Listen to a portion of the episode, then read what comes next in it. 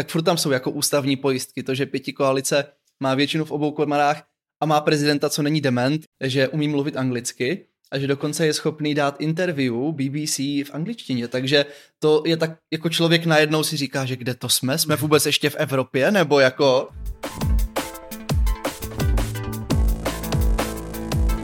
Ahoj, nazdar, čau. Ahoj všichni. Já jsem David. Já jsem Marek a my vás vítáme u dalšího dílu podcastu Homo, Homo Politicus. Tentokrát po prezidentských volbách. Jak už jste si asi všimli, tak prezidentské volby nám skončily a Petr Pavel porazil Andreje Babiše skoro o milion hlasů.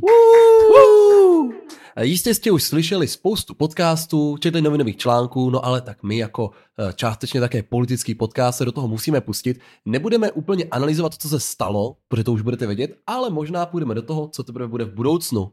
Ma- Marek si totiž vzal věšteckou kouli, já jsem si vzal tarot a budeme tady vykládat, budeme s vámi takhle jako rozevírat, co která karta znamená. Ty se směješ, ale já jsem viděl několik videí na Twitteru, kde jedna paní vykládala karty a říkala, že Andrej Babiš musí vyhrát, pak si byla vsadit a prohrála prý celý svůj důchod. Je, no tak ona tam mínus zapomněla přičíst no. prostě. Vždycky mínus to prostě otáčí. No. Tak tím pádem prostě jí to nevyšlo. Hmm. No, jeden milion hlasů náskok v zemi, která má 10,5 milionu obyvatel, to je poměrně velký výkon, 8 milionů voličů. Tak zaprvé je asi nutné říct, že byla obrovská volební účast, 70%, pouze 30% voličů nepřišlo k volbám, nevyužilo svůj hlas. Z nich část bydlí zahraničí, část to nezajímá a část možná má takový názor, že prostě volit nechodí, protože nevím, já třeba bych, nechce přímou prezidentskou volbu. Já bych nepodceňoval tu část, která si ani nevšimla, že prezidentské volby jsou. Může být, anebo část, co si prostě řekla, že nechcou za prezidenta ani jednoho z kandidátů.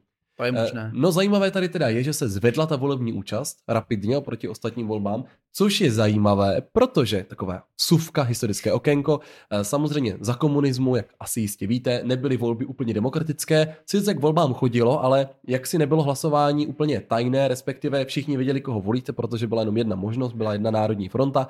Eh, zároveň, kdybyste začali za plentu a něco tam dělali s volebním lístkem, tak by to bylo trošku zvláštní, takže jste dostali papír, hodili jste to do urny a byla 100% volební účast a komunisti prostě, jej, všechno jsme to vyhrávali. No, tak samozřejmě po volbách, když přišly demokratické volby, tak lidi si řekli, tak to je paráda, volební účast byla velká, dva faktory. Za prvé byli zvyklí chodit povinně ke každým volbám, druhý faktor máte možnost demokratické volby, ale postupem času ten zájem opadal a opadal a teď máme třeba i volby, kde jako 20% a tak dál. Lidi nám zlenivěli. Zlenivěli, ale k prezidentským volbám, jak se ukázalo, tak chodí. Davide, proč? Já si myslím, že konkrétně tyhle volby byly zajímavé tím, jak to bylo vyhrocené, že podle mě spousta lidí, když si třeba nenajdou ideální koho kandidáta, tak si řekne, ale co, vždyť je stejně jedno, jestli tam bude Pepa nebo Karel a k těm volbám nejdou. Ale když se to teďka tak vyhrotilo, jedna strana říkala, že bude Pavel, půjdeme do vojny a bude mobilizace, druhá strana říkala, je to Babiš, podvrazák, jako lže a tak dál, tak už tam si myslím, že nebylo tolik lidí, co by si řeklo, mně je jedno, kdo tam bude a tak jako nakonec došli k volbám. No, já si to teda myslím taky, protože to bylo hodně extrémní tady hmm. tyhle, ale zároveň byly extrémní i ty polohy. Jo, na jedné straně prostě ten generál Pavel, který má nějaké ty proti, eh, protizápadní, pardon, má ty jako prozápadní hodnoty na to EU, na druhé straně Babiš. No, ten závěr kampaně byl ostrý, ty analýzy ukázaly teda, že se úplně nezměnilo to voličské chování v tom posledním týdnu. To znamená, že úplně to nebylo tak, že by se lidi začali hrozně rozhodovat. Ty lidi věděli, co se povedlo Andrej Babišovi, eh, je to, že se zbavil části voličů hnutí ANO, co vyšlo z těch vlastně průzkumů nebo následných analýz, že teda velká část jeho voličů, kteří standardně volí ANO, prostě k volbám nepřišla, protože byli znechucení evidentně tou kampaní, kterou vedl. Na druhou stranu tuto část si doplnil o část nevoličů, kteří teda přišli. Nějací takový ti alternativní bych asi typl. Ono se to zazdá čekat. Pokud ano, v posledních parlamentkách měla kolik přes 30%, nebo mm-hmm. tak nějak, jako obrovský parník 25, lidí, tak. tak bych nečekal, že to všichni budou lidi, kteří by chtěli se spolčovat jako se Skálou, s komunistů a s Hamplovou a s Trikolorou. A pro ně už ta kampaň byla prostě moc, tak nešli k volbám. A pak je tady ještě velká skupina, velká, já si myslím, že tady ještě část voličů, která prostě chce, aby Andrej Babiš byl předseda vlády. Jo? Já tomu říkám jako Ficův efekt, protože Fico, bývalý premiér na Slovensku, když kandidoval na prezidenta, tak právě se v průzkumech ukázalo, že ho nepodporují jeho vlastní voliči, protože oni chcou, aby byl předseda vlády a ne, aby seděl někde v Bratislavě v prezidentském paláci, protože to je to místo, kde máte ten výkon pravomocí. Takže i tohle může mezi voliči hrát roli. Na druhé straně Petr Pavel nepřišel o svoje voliče, všichni ho podpořili a zároveň, jak se ukázalo, tak naprostá většina voličů těch demokratických kandidátů, jak Fischer, Nerudová, Hilšer, tak zkrátka přešli eh, k panu generálovi, dnes už prezidentovi. Mně to přišlo celkem logické asi, tak nějak bych čekal, že eh, kandidáti, voliči od Nerudové, od Fischera budou mít blíž k Pavlovi. No, volby máme teda za sebou, vidíme, že ten výsledek je velký. Co si myslí, že udělá s EGem a s aktivitou pana generála to, že dostal 3,5 miliony hlasů, 3 miliony 200 tisíc? Já doufám, že mu tak jako bude v hlavě rezonovat, že by to neměl posrat, že by bylo fajn tam mít eh, normálního prezidenta a že to bude brát jako závazek k tomu právě jako dodržovat ústavu, chovat se normálně.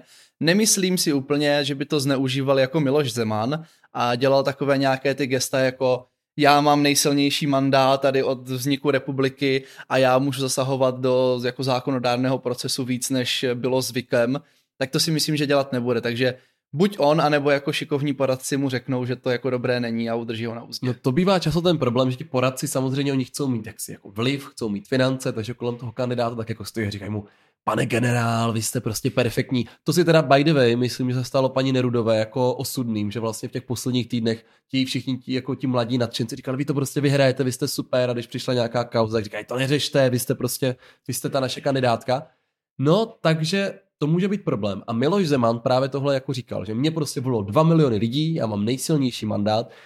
Dívejte, ono jako nemůžete mít silnější mandát v jiným typu voleb, protože prostě to je jiný typ voleb, že když, se tam, hmm. když jsou dva kandidáti a rozhoduje se mezi dvěma a přijde 5 milionů lidí, tak asi budete mít jako víc hlasů, než když máte jednokolovou volbu, kde prostě je 8 strán a nevolí se lidi. A nebo senát, který je na senátní obvody, takže ten senátní obvod ani nemá tolik obyvatel, co může... Jako, bylo by hustý získat v senátních volbách 2 miliony hlasů, Když ale... máte obvod o 50 tisících obyvatel, že? Jo, to je trošku takové jako zvláštní. A, takže to jako chápu, že to prostě nedává smysl a Miloš Zeman to hodně využíval, říkal, já mám ten silný mandát voličů, ten mandát voličů má tady 2 miliony lidí, takže já jsem ten hlas tady toho.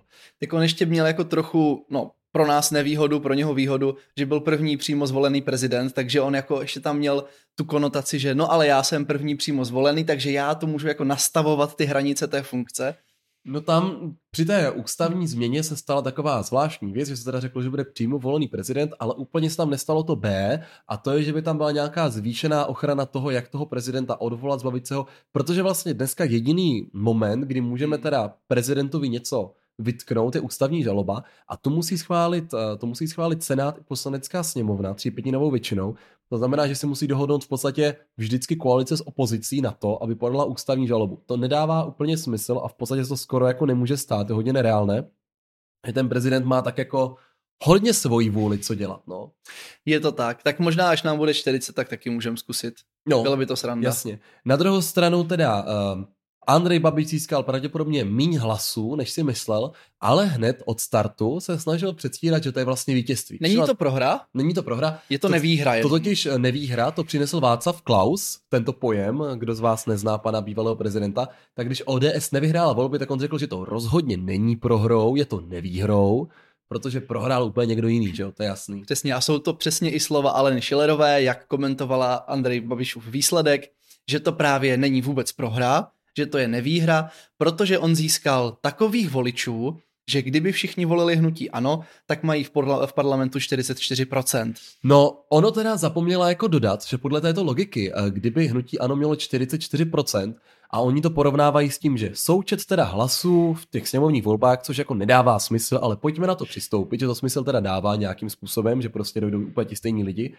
A tak pokud jak oni říkali, pan Pavel byl kandidátem spolu a kandidát vlády, tak oni teda by měli 44%, ale vláda by měla 56%, protože oni tam jsou jenom dva kandidáti. Tím pádem by měli teda jako pořád menšinu a moc nechápu, na co teda jako chtěli s Alenou Šerovou jako ukázat. ne, ne, to vůbec jako nedává smysl. Podle mě fakt spotřebovali jenom nějakou berličku, jak říct, že to úplně totálně neprosrali. Což jako prosrali. A tohle bylo to jediné, co je napadlo. A tak řekli, že kdyby všichni ti jejich eh, voliči, co teď volili Babiše, je volili ve sněmovně, což očividně nevolili, tak by měli jako 44% úplná blbost prostě. Je to úplná blbost samozřejmě, ale k tomu se mi teda ještě líbí ten argument, s tím hnutím ano, protože Andrej Babiš celé kampani říkal, já nejsem stranický, oni ho prostě navrhli poslanci hnutí ano, což teda já tomu třeba osobně úplně nerozumím, protože Andrej Babiš je jako silná osobnost, hmm. má silné podpůrce, jo, ty lidi opravdu ho podporují a kdyby sbíral ty podpisy, tak on těch 50 tisíc podpisů má prostě za týden. On jezdil s tím Hmm. karavanem, mohl sbírat podpisy, odevzdal by to, řekl, já jsem se mohl nechat nominovat senátem, nebo on asi ne, protože vlastně hnutí Senátory moc nemají, no. ale mohl jsem se nechat nominovat poslanci, mám jich tady prostě 80, ale já, já jsem občanský kandidát, mě chtěli lidi na ten hrad, já keď se stanu tím prezidentem, tak mě ti lidi tam dostali, jo. Tak mohl prostě sbírat podpisy, on se na to úplně vykašlal, nechal se navrhnout jako poslancema, takže měl i na tom volebním lístku kandidát hnutí ano. Kampaň mu platilo hnutí ano. Ale on celou dobu říká, já nejsem prostě kandidátem hnutí ano, já jsem nezávislý kandidát, já budu ten. Já keď vyhraju toho prezidenta, tak já budem ten nezávislý prezident, jo Pre ľudích, preludích a místo toho se udělá tiskovka a on řekne, hnutí ano získalo tolik a tolik procent. Tak pojďme si říct, tak buď jsme kandidát hnutí ano, a je to teda stranický kandidát, nebo hnutní v tomto případě a teďka získá ty procenta, anebo jako ne.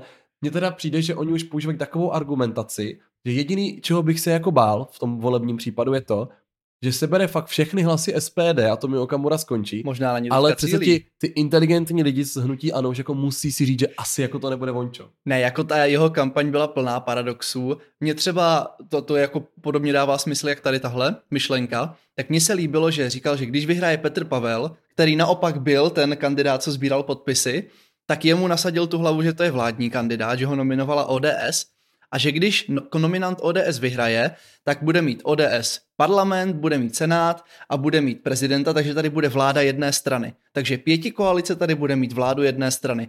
Což už když si to člověk řekne, pěti koalice, tak to zní tak jako zvláštně a úplně to nezní, že by to byla jedna strana. Ano, ale prostě před volbama je to slepenec stran, kteří se je tam chtějí dostat tímhle potupným způsobem, ale po volbách už je to jedna strana. Jo, jako mně třeba nepřijde úplně jako demokraticky riskantní, když pět různých stran s pěti různými předsedami, s různým programem, různou členskou základnou. To by se teda jako dalo říct, že všichni ve sněmovně vlastně můžou být jako jedna koalice a je to vláda jedné strany, no je to prostě blbost, jo. Já to, vůbec to nedává smysl. nedává. No a hlavně tam teda jako ještě vsuvka, on teda říkal, že když bude teda pěti koalice, tak pěti koalice bude mít i tého prezidenta, tak vlastně ovládnou všechno. No ale oni jsou jako za dva roky sněmovní volby, a prezident má jako pětileté funkční období, takže Andrej Babiš teda připustil zjevně, že spolu vyhraje i další volby, Mm, protože jinak, kdyby on se stal prezidentem a hnutí ano vyhrálo ty sněmovní volby, tak přece oni budou mít vládu sněmovnu i toho prezidenta. No a to jako ještě Andrej Babiš zapomněl na to, že dřív, když byl ve vládě, tak ČSSD mělo předsedu Senátu a Zeman byl na hradě. To znamená, že on už jednou tady tu vládu jedné strany přece měl, byl to on společně se sociální demokracií a jako neskončili jsme úplně v peklech, protože to, jak on to vyličuje, tak furt tam jsou jako ústavní pojistky. To, že pěti koalice má většinu v obou komorách a má prezidenta, co není dement, Já bych jako řekl, že ta ústavní pojistka taky tkví v tom, že ostatní strany, krom SPD a hnutí ano, jsou jako demokratické v tom slova smyslu, že ti jako členové vyjadřují svůj názor a nezáleží jenom na tom předsedovi. Eh, Mně se teda ještě líbilo, že jak skončil tu tiskovku, tak on na ní teda říkal, eh, že jestli bude poslanec, takže ještě vlastně na to neodpověděl, jestli bude nebo ne, když se ho ptali. Jestli jako volební rezignuje, účast tomu moc nena, jako nenasvědčuje. jestli jako bude nebo nebude, ale že o tom rozhodne předsednictvo. No tak mně se hrozně líbí ta představa, že jako bude Andrej Babiš eh, na předsednictvo svého vlastního hnutí, který to jako sponzoruje. A Alena Schillerová mu tam asi s tím druhým bude jako říkat, no ne, Andrej, ty prostě rezignuješ, kdo je pro, pro, rezignujte. Mm.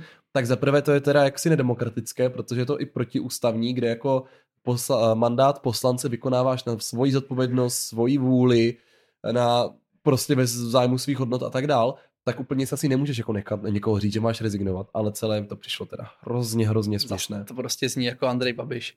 Na druhou stranu, možná by mě úplně nepřekvapilo, kdyby se našla už hnutí opozice, která se ho bude chtít zbavit, protože přece jenom od státu dostávají peněz neuvěřitelně, stovky milionů ročně, takže finančně závislí už na něm nejsou a pokud si spočítají, že jim víc bere, než dává, To si myslím, že jim dává pořád mnohem víc, teda, že jako be, hnutí ano bez Andrej, tak to hnutí ano, pokud odejde Andrej Babiš jako tak nebude, pokud tam zůstane, tak tam proběhne teďka asi čistka některých takových těch nepohodlných, kteří byli proti němu v rámci té kampaně nebo minimálně ho nepodpořili, tak to bude jako zajímavější. jako no, já bych si dovedl představit, že se to změní v nějakou nor- normálnější středovou stranu, ale uvidíme. No na druhé straně teda máme pana eh, Petra Pavla, kde za mě hned po volbách se stala šokující věc.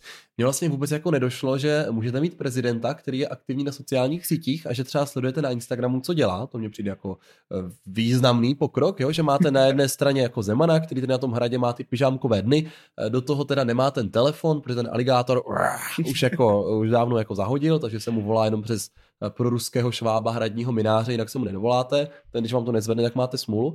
A teď najednou máte jako prezidenta, který jako aktivně používá sociální sítě, vy víte, co děláte. A dokonce třeba poslal jako novinářům odkaz na Google kalendář, kde má všechny své akce, takže i novináři jako vidí, co dělá. Je to zajímavá změna. Mě třeba překvapilo, když jsem viděl, že skoro prezident, prezident elected, že umí mluvit anglicky a že dokonce je schopný dát interview BBC v angličtině, takže to je tak, jako člověk najednou si říká, že kde to jsme, jsme vůbec ještě v Evropě, nebo jako... No, několik dalších věcí, které mě teda trošku jako, trošku jako vlastně šokovaly, tak eh, nový prezident Petr Pavel, eh, inaugurace, pokud se nepletu, 8. března, protože 7. března končí mandát eh, Miloši Zemanovi, a teďka máme teda nějaké období, kdy jako není ještě prezidentem, ale jak si jim bude, takže oficiálně jako nezastává žádný úřad, ale my víme, že jako bude v tom úřadu za chvíli, takže je logické, že už může dělat nějaké kroky, může se připravovat teda na to převzetí toho hradu. No za prvé teda uh, jsem myslel, že ta retorika po volbách se trošku změní, ale ona teda jako zostřila vůči tomu hradu, kde teda i paní kancelářka říkala, že bude potřeba hodně větrat a že ona teda větrat umí, uh, že budou dělat audit, uh, odbrátili se na nejvyšší kontrolní úřad. Hmm. Tam teda moc jako nechápu, co od něj čekají, protože jako nejvyšší kontrolní úřad kontroluje hospodaření jako s penězma, hmm. takže jako dělají účetnictví a to si teda myslím, že tam jsou jako úplně jiné věci na prohledání. Nicméně, že teda budou dělat jako velké auditní kroky, Petr Pavel řekl, že na Ukrajinu by chtěl se slovenskou prezidentkou Čaputovou letět ještě v únoru, to znamená předtím, než bude oficiálně prezidentem. Už se potkal se všemi vládními činiteli, takže má za sebou předsedu Senátu, předsedu vlády, ministra zahraničí dokonce. Jako zvládá toho hodně, skočil do toho po hlavě. Já bych třeba upřímně mu přál spíš prvně jako volno, ale on asi ten mediální kapitál se rozhodl využít 10 rozhovorů denně pro zahraniční televize rozhovory, úplně jako blázen. Vypadá to, že si to užívá já si užívám to, že máme někoho konečně na hradě, kdo se nebojí říct, že demokracie je důležitá, že lidské práva jsou důležitá, že třeba válka na Ukrajině není úplně jako zaviněná Ukrajinou, ale spíš tím Ruskem a že bychom se jich měli zastat. Je to takové jako svěží vítr, je to super. No on už zvládl i takový jako mezinárodní rozstřel, bych řekl, kdy teda eh, krom toho, že si volal se Zelenským, což tak nějak jako jsme očekávali, protože ta linka Polsko, Česko, Slovensko, řekněme potom ty balkánské státy, tak vzhledem asi k historii jako s Ruskem, tak jsme takový citlivější a je to ta linka v rámci EU, která jako hodně uh, tlačí podporu pro Ukrajinu. Taky jsme první na ráně, že? Takže... Ano, takže jako je to takový naše, my jsme takový, Ukrajina je naše takové zároveň jako obrané pásmo, takže Přesně. to je jako trošičku jako... Nechceš mít s Ruskem hranice, tak, tak je lepší se zastat Ukrajiny. Což někteří nechápou, přijde mi to zvláštní, ale nevadí. Uh, no tak volal teda s premiérkou Tajvanu, prezidentkou, pardon, což se teda jako nechali slyšet z Číny, že teda jako nechápu, jak se s ním může mm. telefonovat a tak dále, a tak dále. No a teď dokonce pro zahraniční deník uvedl, že Čína rozhodně není přátelská země. On teda jako neřekl, že je nepřátelská, on řekl, že není přátelská, což je taková nevýhra od Václava Klauze, jak jsme dneska zmiňovali. A že by si teda Západ měl uvědomit, jaký je ten status Číny a měl by se podle toho chovat. A zároveň třeba řekl, že si myslí, že by na to mělo vyměnit generálního nášelníka štábu jako NATO, nebo generálního tajemníka NATO. Eh, spoustu jako těch věcí takhle kopl. A myslím si, že to je právě tím, že to je ego boost, v dobrém slova smyslu prochází tím, že má těch hodně hlasů, no. Tak určitě se máme na co těšit. Vypadá to, že pan prezident bude velmi aktivní, nebude se bát e, být i kritický, anebo nějaký lehce konfrontační. No, já se teda jako bojím z toho, aby se z prezidenta aktivního nestal prezident aktivistický. Jo? Protože ten náš ústavní pořádek prostě říká, jakože eh, Zeman jasně Eh, dělal chyby toho typu, že prostě nemenoval ministry, blokoval některé věci jiným způsobem, než měl a tak dál. To si nemyslím, že Petr Pavel bude dělat, ale vlastně třeba jako prezident má nárok a právo zúčastnit se jako zasedání vlády, jo? Takže jako v praktickém slova smyslu to znamená, že on by třeba mohl chodit na každou vládu, ve sněmovně má přednostní právo mluvit, mohl by chodit na každou sněmovnu a mohl by si vyjadřovat ke všemu. To jako určitě jako může, ale to bych jako fakt nechtěl, aby dělal, protože v rámci těch jako hmm. jako ústavních pravomocí ano, on tam může mluvit kdykoliv a může přijít kdykoliv, hmm. protože se předpokládá, že to prostě bude využívat ve výjimečných situacích. Jo, za mě, kdyby tam jako chodil pořád, tak jako s tím jako nebudu úplně souzit a byl bych fakt rád, aby to jako udržel v nějaký rovině. Jako bylo by to vtipný, kdyby prezidentovi se nelíbil nějaký zákon a chodil do sněmovny a četl jim tam z Bible jako v rámci obstrukcí hodiny no, a hodiny. To vydrží 12 a tak zase by si mohli dávat ti opoziční poslanci, by si mohli dávat pauzičky. Jo, jo, jo, no. tak to bylo hezké. No, jakože za mě samozřejmě, když to občas využije, třeba i Miloš Zeman říkal, že jako bude aktivním uh, prezidentem a bude chodit na vládu, myslím, tam nikdy nebyl. No jenže počkej, on jako Miloš Zeman, když říkal, že bude aktivní, tak tím myslel, že se zvládne nepomočovat Jo. a že zvládne jako doklepat ten mandát. Takže teď jsme v trochu jiné situaci. To chápu, to chápu. No, jako je to, je to zajímavý. A uvidíme. Jinak teda pak je ještě jako jedna existující linka a to je návštěva prezidenta k prezidentovi, eh, protože Petr Pavel říkal, že předpokládá, že tak nějak jako Zeman jako domácí a ten významnější politik, protože v tuhle chvíli on je ten úřadující, No a zase má Tak- jako méně hlasů, že jo? tak Takže no, jo, jo. otázka, kdo je významnější. ale že by on měl přizvat, což v minulosti bylo jako běžné, přizvat toho nově zvoleného prezidenta na tu audienci. Eh, Miloš Zeman si myslí, že by o ní měl požádat eh, prezident Pavel, takže se zatím jako nepotkali. A ty informace o tom, jak se třeba vede hradní kancelář, protože teďka, jenom tak jako vsuvka, ještě aby naši posluchači věděli, když máte jako Pražský hrad, co si Davide myslí, že jako spravuje prezident? Tak prezident čekal bych, že bude zpravovat ten hrad, nějaké okolní polnosti. No, tak ono jsou to vlastně jako uh, hradní kancelář, ze zákona Hmm. zřizovaná, zřizuje další dvě jako organizace. To je zpráva Pražského hradu, Mhm. ta spravuje jako Pražský hrad jako ten komplex. Jasný. Tam teda některé budovy jsou jako soukromé, některé budovy jsou círke- církevní, ale je to prostě obrovská jako soustava budov, Hmm. kdo byl na Pražském hradě ví, a ty to spravujou. Do toho mají ještě nějaké další jako organizační. No pak je to, Víme, největší hradní komplex na to je světě. pravda. No a potom ještě to jako jsou lány, že jo, což je taková Hmm. jako lesní, lomeno zemědělská jako půda, eh, jsou tam jako hektary a hektary tady těch věcí.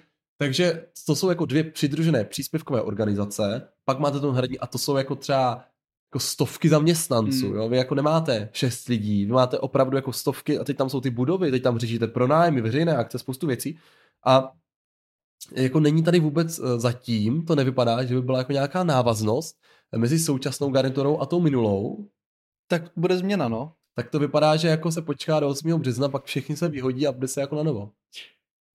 Na to se hodně těším. Nové koště dobře mete. No tak my uvidíme, co teda. Davide, co bys řekl, že se stane do dalšího týdne s Petrem Pavlem? Tak uvi... snad na nás Čína nepošle nějaký jako bomby.